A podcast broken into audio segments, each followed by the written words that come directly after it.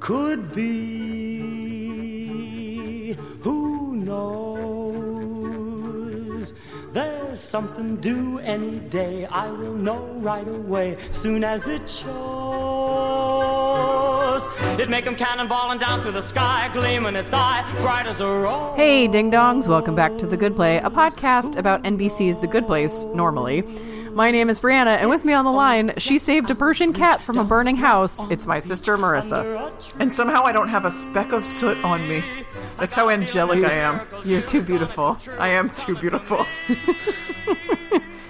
I have often been compared to Meryl Streep. The queen, Meryl Streep. Um, now that The Good Place is on hiatus, I know, sob, uh, we're back to our theme months where we watch movies and T V related somehow to The Good Place.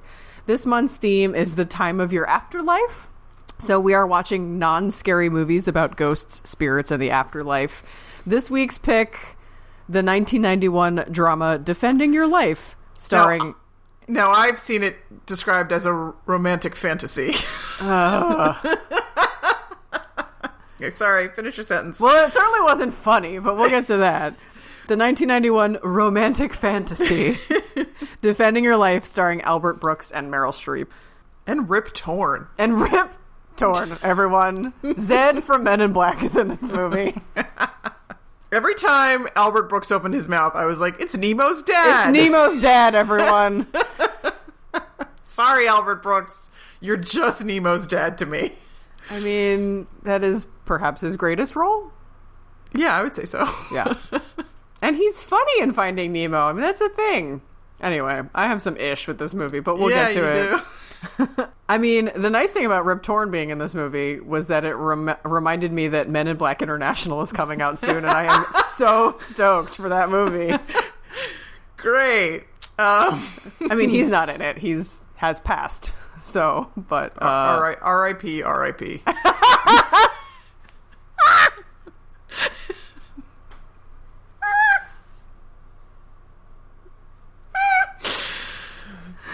Well, we're off to a good start. Say a little tasteless of me, but what are you going to do? Before we get to the recap, a little housekeeping. You can find us on iTunes, Google Play, and at good play dot cast dot rocks. Please rate and review us on your podcast app of choice.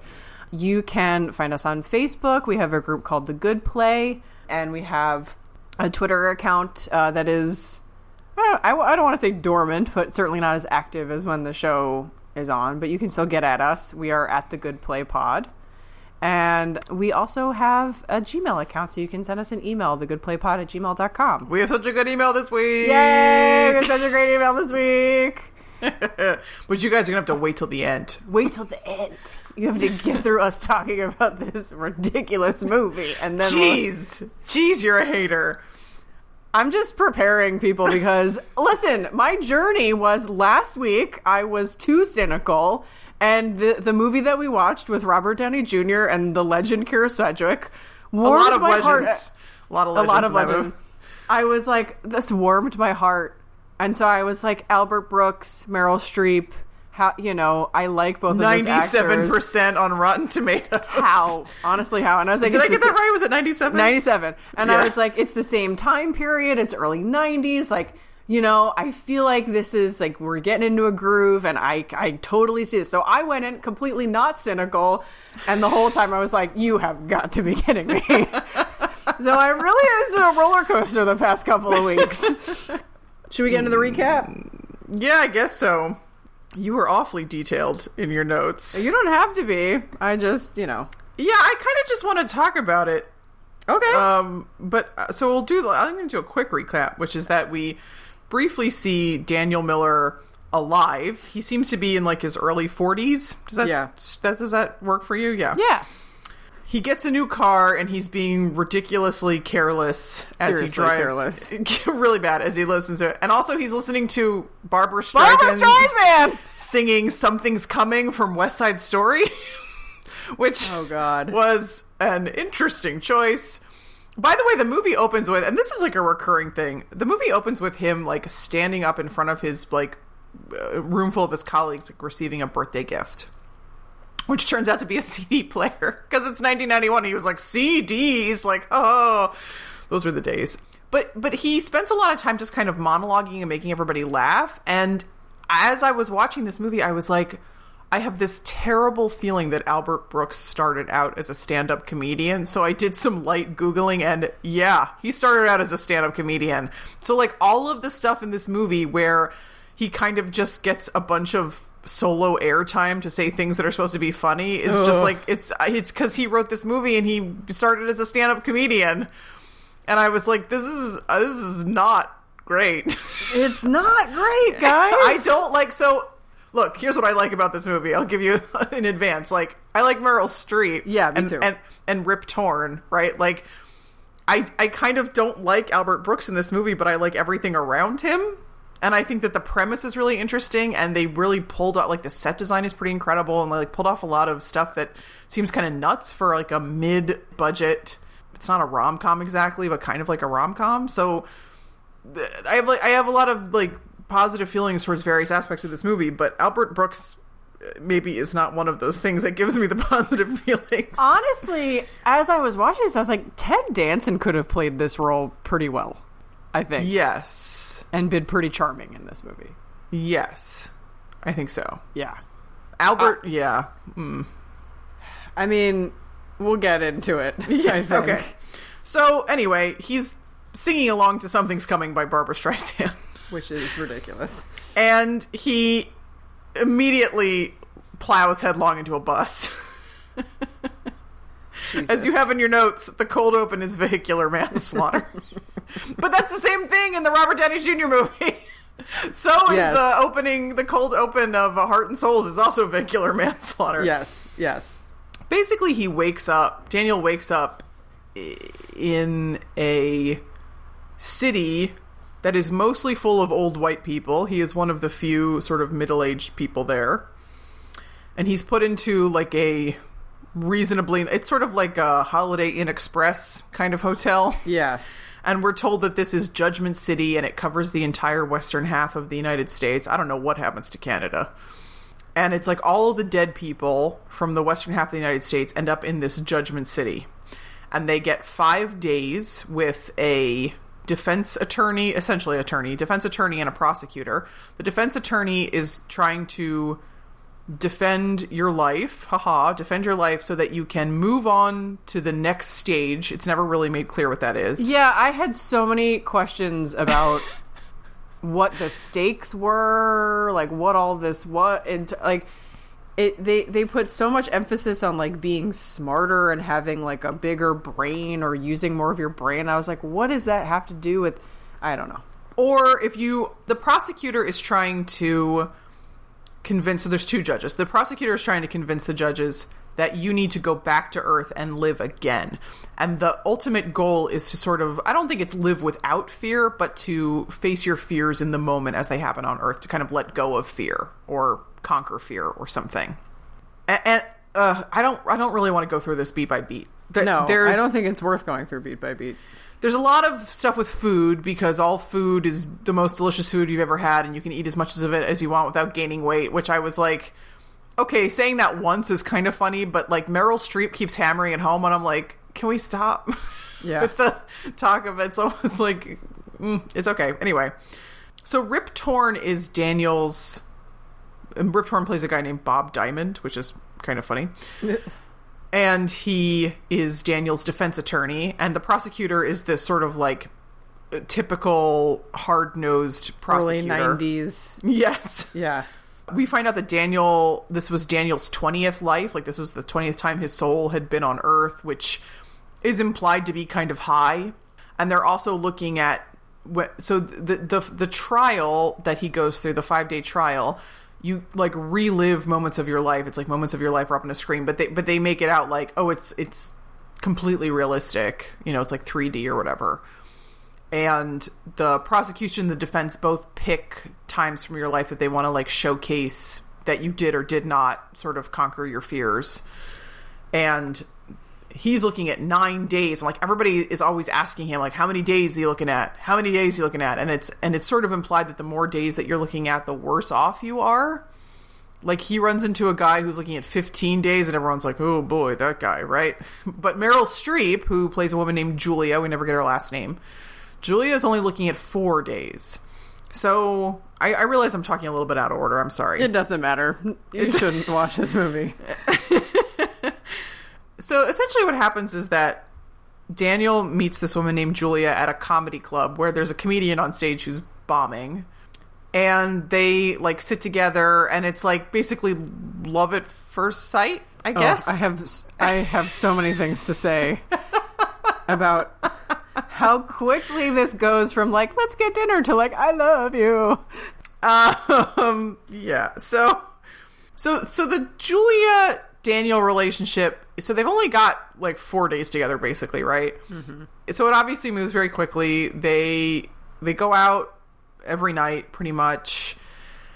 And at their their last night together, they go out for like a really nice dinner, and they see Daniel's prosecutor there, and Julia kind of goes over to the prosecutor and tells her, like, you know, I think Daniel's a really great guy, and I hope that you treat him well, or something like that.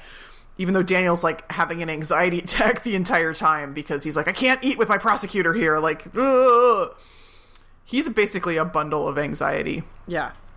They go back to her hotel, and it's it's it's pretty obvious that there's a bit of a caste system at play here, where if you are assumed to be moving on, whatever that is, that you are put in a nicer hotel, because Julia's in, like, this, like, five-star beautiful hotel as opposed to Daniel's, like, Holiday Inn Express. Yeah. Like, Daniel's hotel is perfectly functional, but Julia's hotel has, like, a jacuzzi in her room. Yeah. So they go back to Julia's hotel, and Julia asks him to spend the night. And he tells her, you know, I, there's nothing I want to do more than that, but I'm tired of being judged, and this whole week is just too much, and, you know, I just can't. You know, I can't do that. And he leaves, and then he regrets it, but he he can't, he doesn't go back to her hotel. So then the last day of his trial is the next day, and they actually play that footage, which felt like a very much a dirty trick to me. They actually play that footage that just happened the night before, to prove that he's, like, so afraid of whatever. He's afraid of anything. Everything. And that seems to be the thing that condemns him to have to go back and relive his life. So, at the end... So, this whole... The the, the whole gestalt of, of this, this set design and all that is very much like a sort of Disneyland kind of look and feel. Like, everything is very, like, brightly lit, and everybody goes everywhere on, like, electric trams. There doesn't seem to be any cars or anything like that. You know, th- at one point they go to something called the Past Lives Pavilion, which feels very Epcot, where you can kind of put your hand on a plate and be shown the life, the lives that you had before your current life. That part felt a little dated to me. Oh, really? Yeah. I can't imagine why. We see, like, Albert Brooks's past life of, like, a tribal person... a dark-skinned tribal person running from a lion. Oh, there's and a I, lot of just casual racism in this movie. Yeah. Yeah. I mean, that was the one that I was like, ooh, that's not... I don't I don't care for that one bit, right? Like, because it was such a... It was supposed to be like a punchline of this, like, oh, this guy's running from a lion. Like, yeah, okay. Yeah. What was the... What, what else were you thinking about? Um, the sushi restaurant? Oh, yeah. So, yeah. They go to a sushi restaurant at one point, and at one point they go to an Italian restaurant, and at both places, the servers or the people cooking or whatever, like, have the accents that you would expect on Earth. Yeah. Like, they have Japanese accents or they have Italian accents, and I was like, well, what? Why is that? Like, this is the afterlife. Why would that be true? Uh, it's supposed to be funny, I think. Yeah, and there's also, I think we'll get to this, but uh, lots of references to AIDS in this movie. Sorry for uh, bringing that up, but uh, that made me... I only remember one, but yeah, it wasn't, uh, there it wasn't were, good. There were several, actually. Oh, great. We can get to that. I watched it today, so I have a little fresher memory. Yeah. So essentially what happens is, you know, Albert, uh, Daniel is condemned to go relive life again for the twenty-first time. And, of course, Julia is going to go on. All we see of Julia's life is her saving her children and her cat from their burning house. And it's just impl- it's very obvious just from the way that she like moves around this afterlife that she completely has her stuff together and is a great person.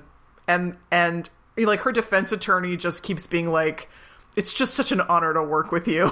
And like everybody in her courtroom is like, it's such a pleasure getting to watch, you know, pieces of your life. Like this is just so much fun. Like it's obvious from the get-go that she is moving on, right? That's never, that's never in question. But Daniel is condemned to go back to Earth. So they get on these separate trams, but then she starts calling his name and he forces his way out of the tram, which is like a lecture. And, and the guy yells at him, you're going to hurt yourself. And I was like, it's the afterlife. Like you're going to hurt yourself in what? He's a soul. What does that even mean? But he forces his way off the tram and he kind of ducks and weaves between various moving trams until he gets to hers. And he jumps on and he bangs on the window. It's very The Graduate, right? He bangs on her window and yells out that he loves her. And he's trying to pry his way into the tram. And then we like flash back to the prosecutor and the defense attorney and the two judges back in the courtroom, like watching this in real time. And Rip Torn being like, what did I tell you? Or whatever. Mm. And the judges are like, yeah, all right. And they like push a button and he's allowed onto the tram with Meryl Streep and they kiss. And that's the end of the movie. I can't with this. So, I mean, it's like a very, it's a very highly regarded film. It's interesting. It's an interesting premise. I did think to myself, this is the one situation where Eleanor might move on and Chidi might be sent back to Earth. Like, Chidi would for sure be sent back to Earth, right? Like, oh, his whole the, life. If it's about getting over your fear? Yeah. Yeah. A hundred percent. Chidi would for sure be sent back and Eleanor might be allowed to go on. I don't know. Unless yeah. It's all about, like, emotional fears, then she'd probably be sent I back. mean, the, so the thing is, like, it is... I... How do I say this? Uh, I'm just probably going to say it. This movie could... So this was written and directed by Albert Brooks. Wow, uh, he directed it? Yeah. Okay. Yeah. Written and directed by Albert Brooks, which tells you, I think, why... He felt like, I mean, I saw Marissa tweeted earlier this week about how Albert Brooks was punching above his weight with Meryl Streep. I mean, guys. I agree with you. Meryl Streep is luminous. She, she is that's lit. Exactly the word. She is lit from the inside and her face is a painting. I was going to say, she's like one of those like Rembrandt paintings where yes. the skin is like... You don't know how they got the paint to be that yes. like translucent and beautiful. And, and, and her the every expression that goes across her face is just like another moment that belongs in like the old master section of your art museum. And then there's Albert Brooks. Like, well, no, I, no offense, Albert Brooks, but come on, man. No, I am in one hundred percent agreement. And the thing that drove me crazy about their relationship, besides everything, was that she, her character is reduced to, like, just giggling at him because he's so funny. Yeah. And I'm like, you know, they had, there are moments where they could have had...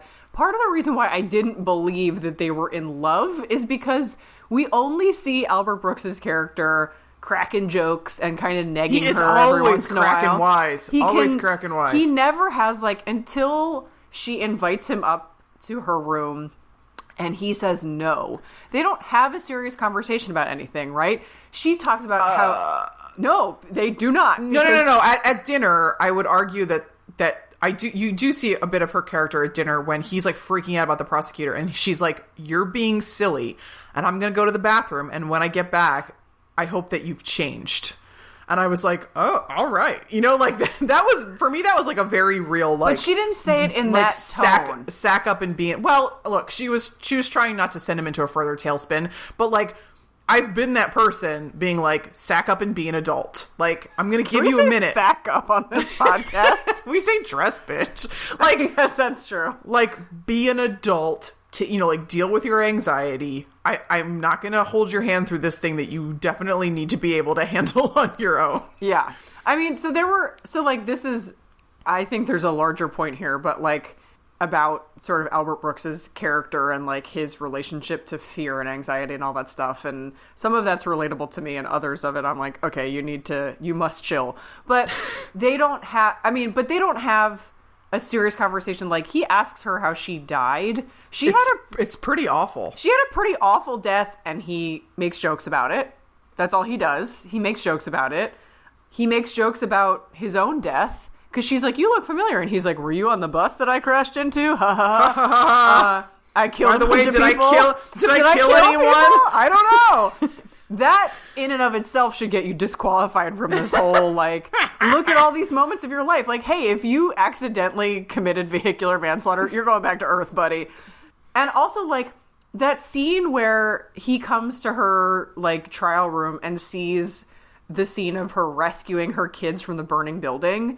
Instead of looking at her and saying, oh my God, I had no idea. I'm so, I mean, you can't say I'm so glad you're okay because they're dead, but like, I'm so glad you, you got through that. You got that. your kids out. I'm you so glad your, you got your kids out. I'm so glad you got your kids out. You're so strong. I had no idea. You never, you didn't tell me. Instead of doing that, he's like, I feel like I'm watching he's an Allstate commercial. Pissy little bench. It's, he, a, it's and it's, by the way, it's Mutual of Omaha, not Allstate. Oh, but yeah, whatever. But like, an insurance commercial, and he's pissy about it because to him it's a competition, right? Yes. He's like, oh, you're so wonderful, you have all these scenes of like, you as if there's a limited number of seats for people who get to move on, but there's not. Like, they're not in competition. As far as we know, yeah, they're not in competition in any and way. And wouldn't that have been interesting, right? I fall in love with someone who is like, I want to go to heaven, she wants to go to heaven, there's one spot, but we fall in love. That's a more interesting story to me.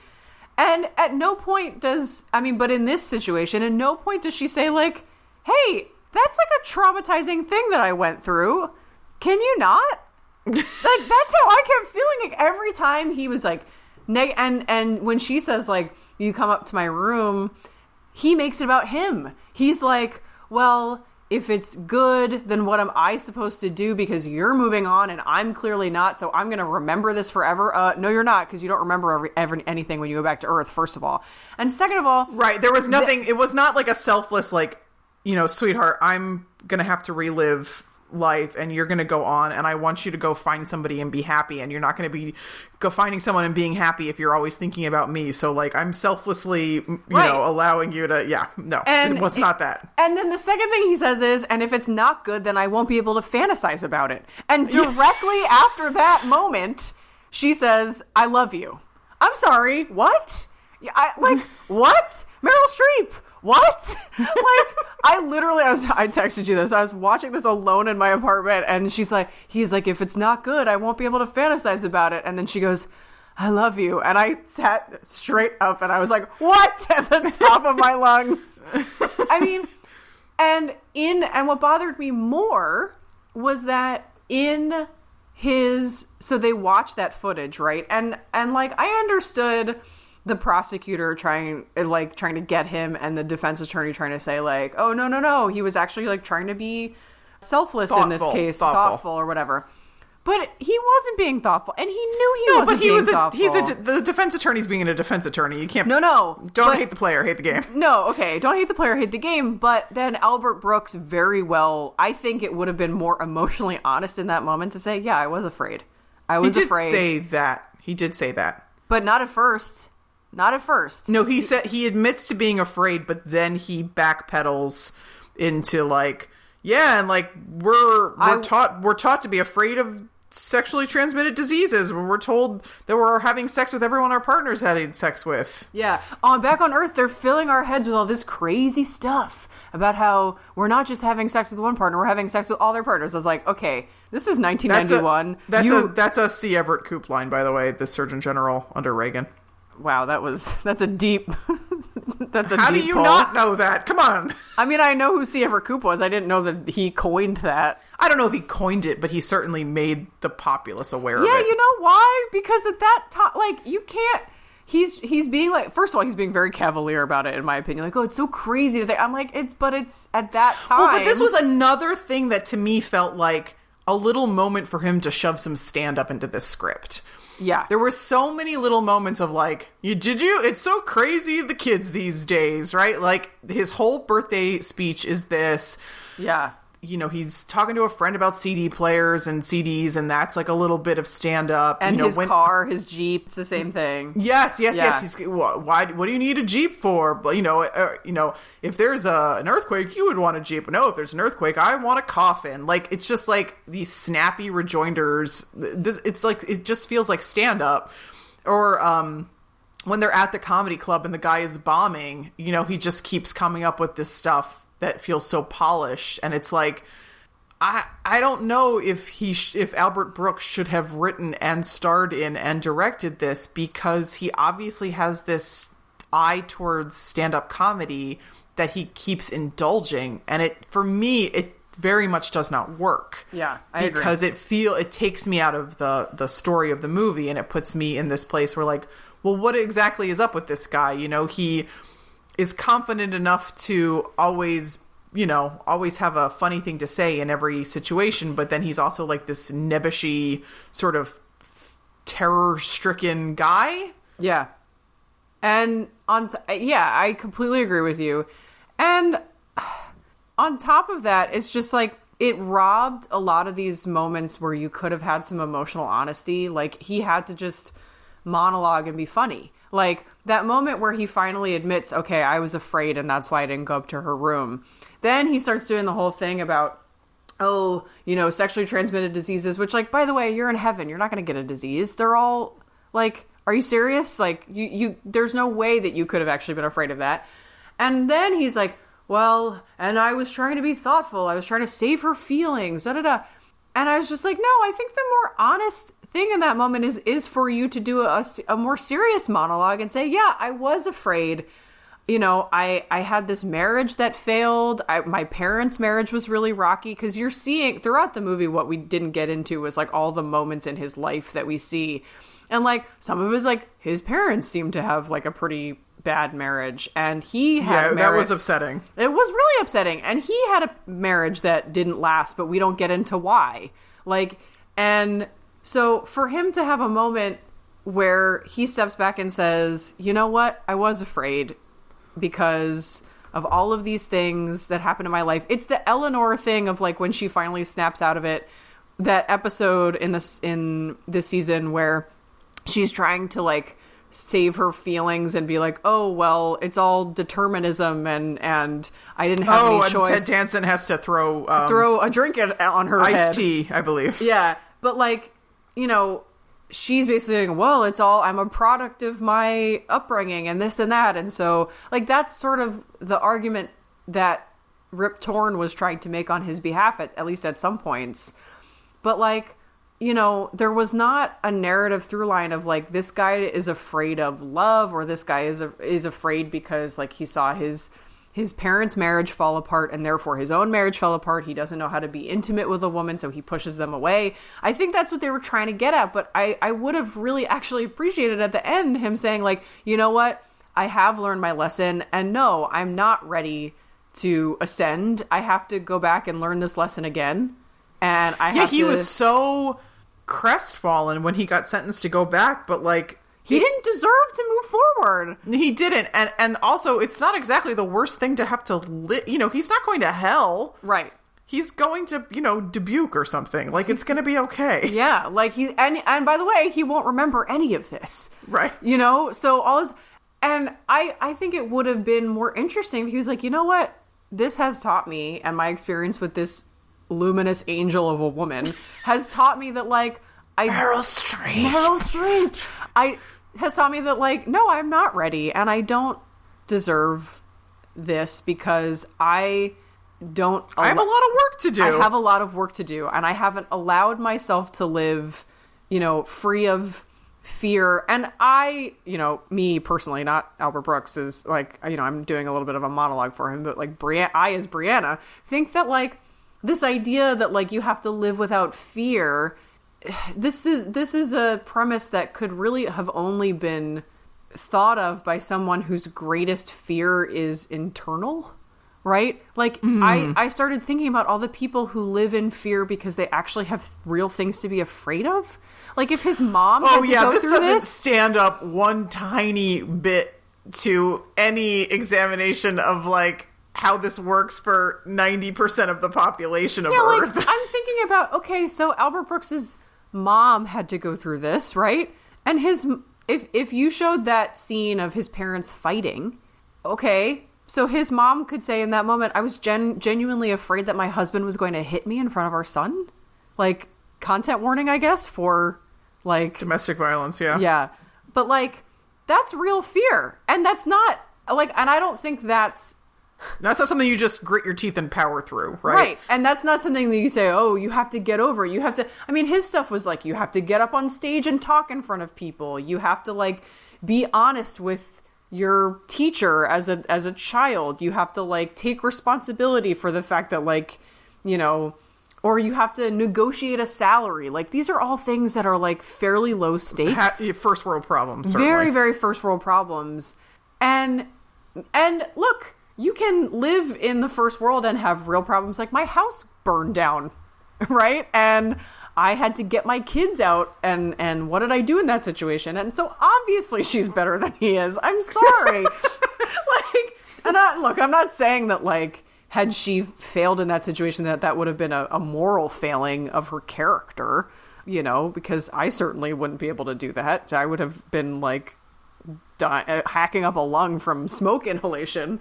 But, you know, It, the fact that this movie was written by him and stars him, and it's all about his internal fears and all that stuff. I mean, I think where The Good Place is able to shine a little bit more, because some of it was thematically pretty similar, I thought. Mm-hmm. But some of it, like where, where The Good Place is allowed to shine a little bit, it's not just... You, it's not this idea of you have to get over your fears. It's like, let's look at your choices bro- more broadly, and your choices have good consequences and bad consequences, but it's not, were you afraid of making this decision or were you not? Because sometimes you can make bad decisions and be totally not afraid of making them, but they turn out to be bad. And some sometimes you're really afraid of making a decision that is really good for you. So I think where The Good Place is, is able to... to succeed, where this movie I think fails narratively, is they're not talk they're not like blaming. I mean, a lot of this felt like we're blaming you for the decisions that you make because you are stuck in your own fear. And it felt to me more like Albert Brooks trying to work something out in himself, and he just got a studio to bankroll it. There's definitely an element of that. I'm not gonna lie that this is, it feels very autobiographical, certainly. Yeah. Yeah. And yeah, I mean, so when he's on that tram at the beginning, you know, with all the newly dead people, I was like, wow, this is a very white group of dead uh-huh. people. And then they, then they explain like, oh, this is the western half of the United States. And I guess, you know, I guess maybe that tracks. If um, you, I'm sorry. It's what like about West- all of the... Asian no, no, no. people who came through Angel Island. No, I realize, but we're talking everybody west of the Mississippi, I think.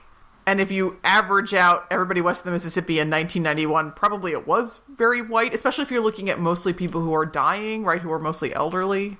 Probably quite I white. Oh no. But it was still like, it, it was kind of a shockingly white movie. This is nineteen ninety-one. He's coming from Los Angeles. The Rodney King riots were ninety-two.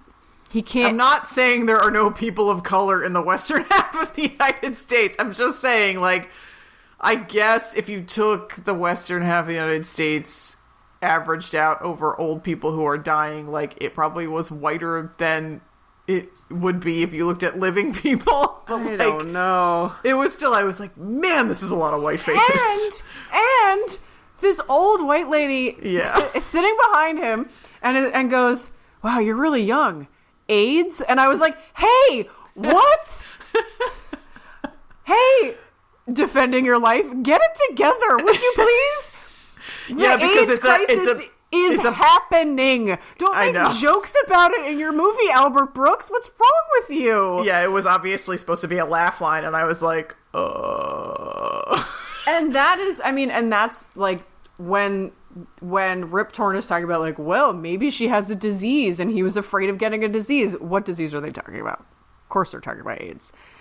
It just, that I was like, this is, that is that is tone deaf to the max that you this, could put this that in movie your movie. This movie premiered the same year as the play Angels in America. Holy...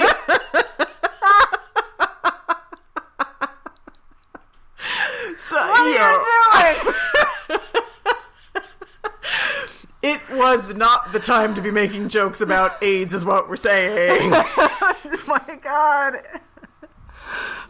Oh.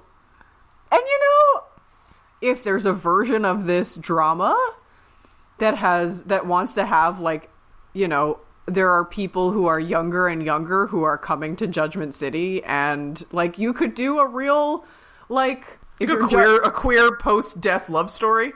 A queer post-death love story, or... An that would exam- be a great comic book write-up, Brianna. I should. There is a there's an anthology I want to go out for called You Died. And so it is it is a lot about that stuff. But I, this comic is based on a nineteen ninety-one Albert Brooks written, directed, produced, starring. Oh, God. I kept... This is a deep cut, and I think, Marissa, only you will appreciate this, but I have to say this. Do you remember in Soul Taker for M- M S T three K, where at the beginning, or at the end, the car- the guy, her love interest is like, "You're beautiful," and then one of the uh, robots goes, "Yep, she did write this." Like, that's how the whole thing felt to me. So, what my sister is referring to... Sorry, I should have prefaced. Is an episode of Mystery Science Theater three thousand, which makes fun of a movie that was written and by a woman, and she also stars in it. And so she, in the movie, her character is said by many to be beautiful. And the the you have to know the premise of Mystery Science Theater three thousand, but the the robots who are making fun of the movie are basically saying, like, yeah, she obviously wrote this movie, because they're always talking about how beautiful she is, and she's, like, not especially beautiful. Right. But yeah, there was that, you know, it's that, you know.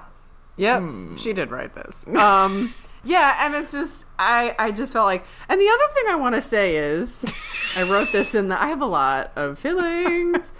Do you want to just do Beetlejuice next week? Oh, we could do Beetlejuice for sure. Then I, you won't be complaining. I mean, I had some other options too, including okay. Ghost, and Meg recommended Coco. Oh, God. Which Meg, why? Why, Meg, why?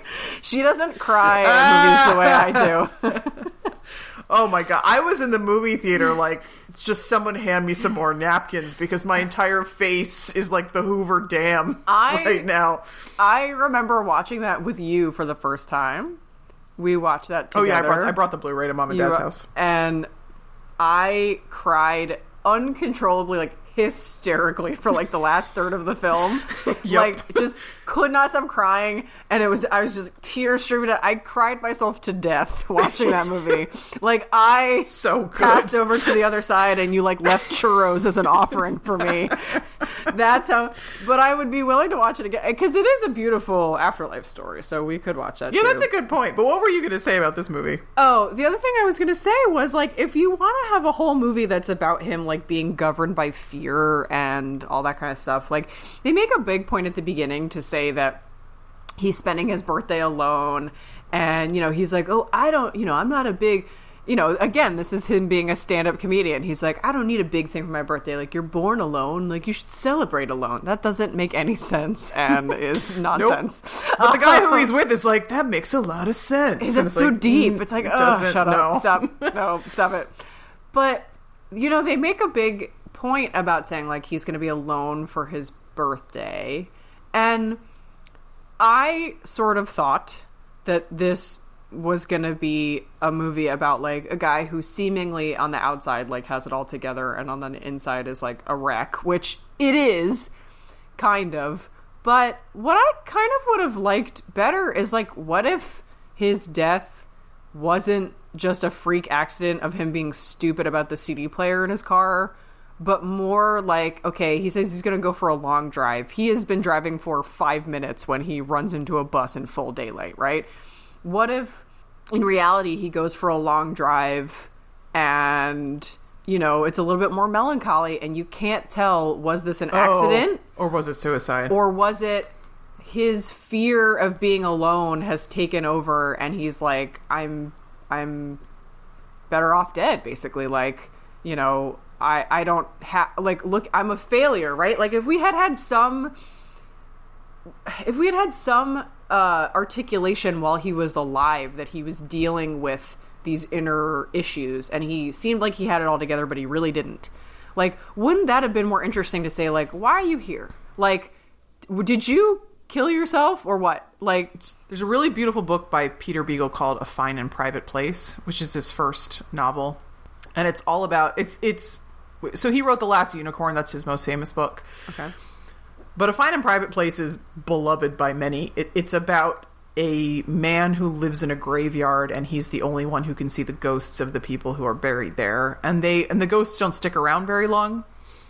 And two of the ghosts, a man and a woman, fall in love with each other. But then there's a whole investigation into whether the man committed suicide. And it's interesting because the ghost genuinely doesn't remember whether he committed suicide. Mm. And it's a whole thing because they're they're buried in a Catholic cemetery. So if if if it's found that he did commit suicide, they're going to move the coffin, and then the two ghosts will be separated from each other. Oh. So oh yeah, I mean it's a, it's sort of a beautiful, melancholy little book. But that's a really interesting sort of look at. It's really unclear throughout most of the book, did he kill himself? Or was it an accident? And the investigations continue, and I don't want to spoil it because I think it's a wonderful book. But but it is sort of this, you know, it's an interesting subject. Yeah. It's an interesting subject. And, and like, you know, it's kind of this death of a salesman thing where, like, it's, right.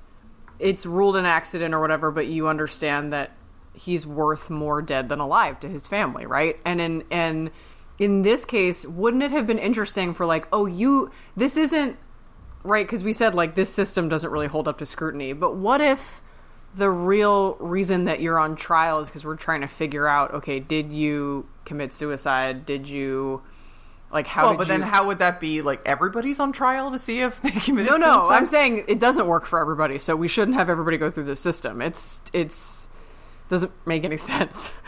But I just thought that would be more interesting. Like, you were governed by fear up until the moment of your death, and you, you know, let that fear over of being alone, of of being a failure, overtake you in that moment, and that's what led you here. I think that would have been a more interesting story than just like, I'm listening to Barbra Streisand on the freeway, and everybody knows that the L A freeways are crazy, and I'm just like singing along and bend over for like a full five minutes while I'm driving my convertible. He like knocks over some C Ds and he's like, derp-a-der, like, oh man. Yeah, can't get those later. What are you talking about? Like, that's the dumbest. I don't know. So I think, you know, I I had a, a lot of issues with this movie. I didn't hate it as much as you did. It, but it's not something that I ever really want to rewatch. I'm like, oh, that was interesting. I guess I'm kind of glad that I watched it. Certainly seeing Meryl Streep. I, so so you're right that the, the role that they give Meryl Streep is somewhat thin gruel. Yeah. We don't really get a sense of who she was in life. She doesn't really want to talk, conveniently, she doesn't really want to talk about her life. We don't get a sense at all of her marriage, even though no. she was married when she died. Uh, she has two children. One of them is she, adopted. Right, but she says that she feels fine about having left them, which she says is like a thing that Judgment City kind of puts on all the residents so that you can effectively defend yourself without being consumed by grief, which is interesting. But we don't ever get a sense of, like, who is this woman? What does she like? What did she do? Right. What was her life like? What, did she have a job? What, like? Oh, we have uh, no idea. None. All of this autobiographical. She is just this angel who descends into his life, laughs at all of his jokes, and is a lot wiser than he is. Yeah, and like, it seems to be that she didn't have a very good marriage.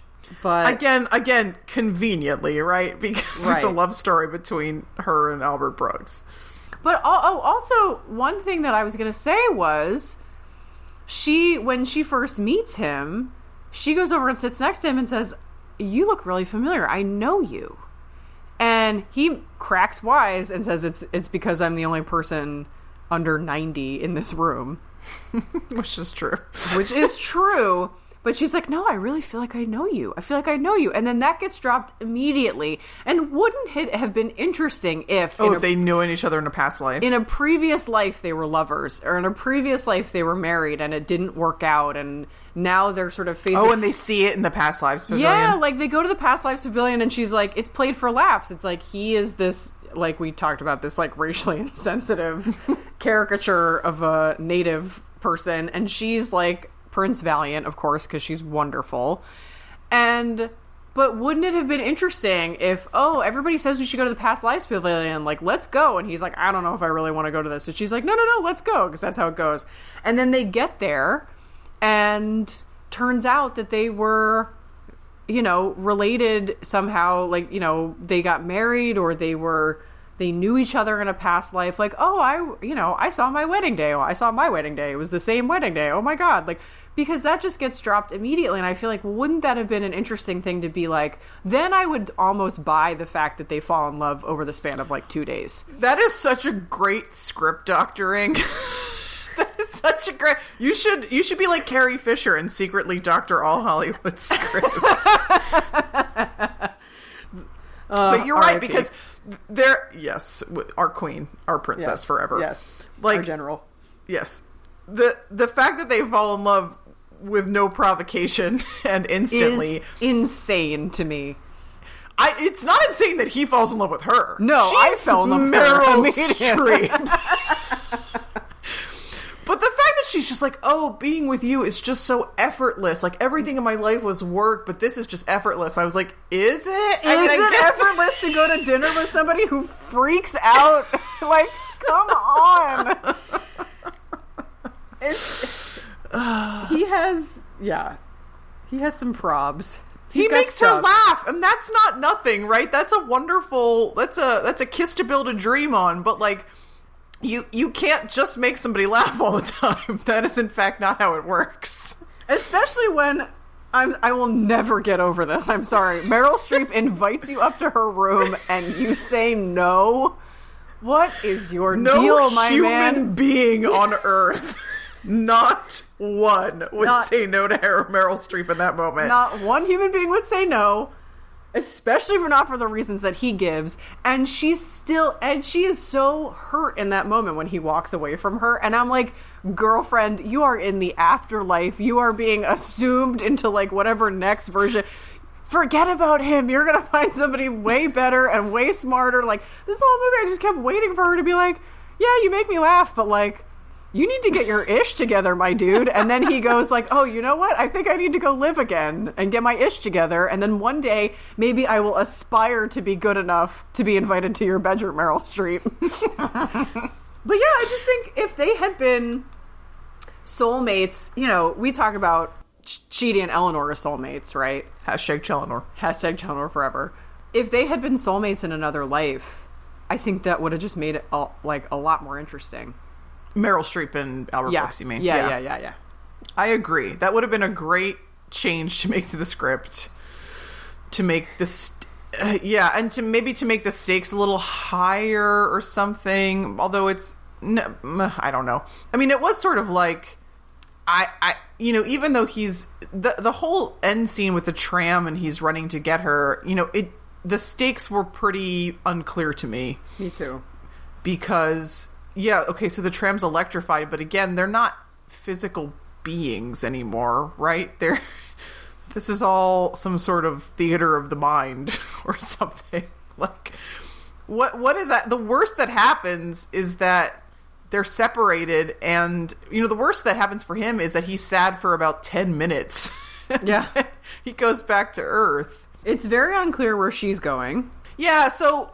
The the people who work in Judgment City, the prosecution, the judges, the defense attorneys, the waiters, all that, it's implied that they all used to be humans on Earth who passed their judgment, and now this is where they have chosen to live, I think. And uh, and they are just getting smarter and smarter and sort of becoming more and more at one with the universe. There's a whole thing about Rip Torn tells Albert Brooks that Albert Brooks only uses three percent of his brain and Rip Torn uses forty something percent.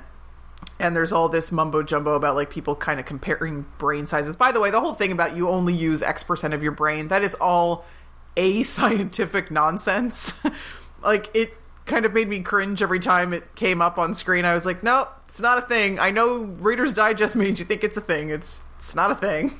Yeah, I don't... And also, like, we never get an understanding of what that means functionally, because every time Albert Brooks asks a question, Rip Torn just goes, you wouldn't understand. You don't use this much of your brain, so there's no way you could understand. There's also a thing where Rip Torn is out of court one day, and I still don't know narratively what that was supposed to achieve. No, nothing. I have no idea. None. Yeah, I think Albert Brooks needed a script doctor. He needed named me. Time-traveling Brianna. I was going to say, what was I doing in nineteen ninety-one? I was three years You're old. You were three. I'd have been like, I'd be like, Albert Brooks, Meryl Streep is too good for you. You need to make this a little bit more believable. I remember you when you were three and you were not that smart. No, I'm not that smart today. Yes, you are. You just said the thing, so you obviously are. Uh, okay. So you're you're not... You don't recommend this movie. Nope. That's a hard no for me. I think it's like, it's fine. You know, it's like a fine movie. It, it, it's maybe interesting. Meryl Streep is gorgeous. You can watch it, I guess. Yeah, I mean, if you're going to watch it for anything, just watch it for Meryl Streep smiling. Yeah, basically. Every time she smiles, it's just like, oh my God. She's just a breath of fresh air every angel. time she's on screen. So we, like, we, you kind of heard us saying earlier, we don't really know what we're going to do next week. We might do Ghost. We might do Beetlejuice. We might do Coco. I want to do Ghost at some point, because just because you've never seen it. Well, so. Then let's do Ghost next week then. Okay. Yeah, I'll have to say, it doesn't seem to be streaming anywhere. I'll have to pay money again, but what are you going to do? This is a better movie to pay money for. Yes, Ghost. Right. We had to pay money to rent Defending Your Life, which was a little bit of a kick in the teeth. I was like so salty. I paid three dollars for this. At least it was available to pay money for, unlike Heart and Souls. I mean, what a, what a what an injustice. I, that's so true. How come this like ridiculous Albert Brooks movie is like widely available, and this adorable little hidden gem is like lost to, to time? I don't know. We need to start a preservation society. So I said we had one email. Yay. And we did. Yes. Yay. So Jenny from the block emailed us. She took a plot bunny that you had sort of released into the wild in our episode fifty-six, which is about the time on The Good Place where the demons come into the Canadian bar and the humans and, well, the J- Janet fights all the demons, and then Janet ends up taking all the humans under her void. Yeah. And you had said something like, I wish that Sam and Dean from Supernatural would have sort of just popped out and started fi- fighting with the demons or something. Yeah, because they film in Canada. Supernatural films in Canada. Right. Right, that's why Misha Collins lives uh, up in, in Bellingham. Bellingham. Yeah. Yeah. So, don't ask why we know that. So, also, his name is Misha Collins, which is very close to your name. Yes, it is. So, Jenny wrote a fanfic based on this idea that Brianna had, and I she... am so honored. She emailed us to make sure it was okay to like post. I don't know where she's going to post it. Um, I don't know if she's going to post it on like fanfiction dot net or Archive of Our Own or whatever. Oh yeah, please. I know the fanfiction sites. I know them. Jenny, please, please, please send us a link when you are. I want to read this. I want to tell everyone I know about it. I am. I liked it. I read it. I mean, I don't know anything about Supernatural, but I was like, I like this fic. It's like in a nice little cross. It's a short little crossover. I am so like just so tickled that yes. She felt inspired to write a little crossover fanfic for us with two of my favorite shows. So so nice. Thank you so much. Yes. If anyone else w- wants to write fanfic based on anything we've ever said or done, we apar- wholeheartedly approve, but we do require a link. So please send that to us. Until next time, be uh, try to be worthy of Meryl Streep. Yeah, all of you. Every last one of you. Until next time, you try to be worthy of Meryl Streep. We will see you next time, ding-dongs. Is coming. Who knows? It's only just out of reach, down the block on a beach, maybe tonight.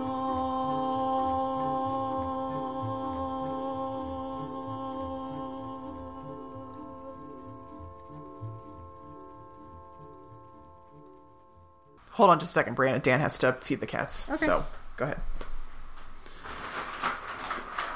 Everything is awesome. Everything. This song's gonna get stuck inside your head. Yes. Okay, Dan is finished. This song's gonna get stuck inside. No, your stop. Head. No.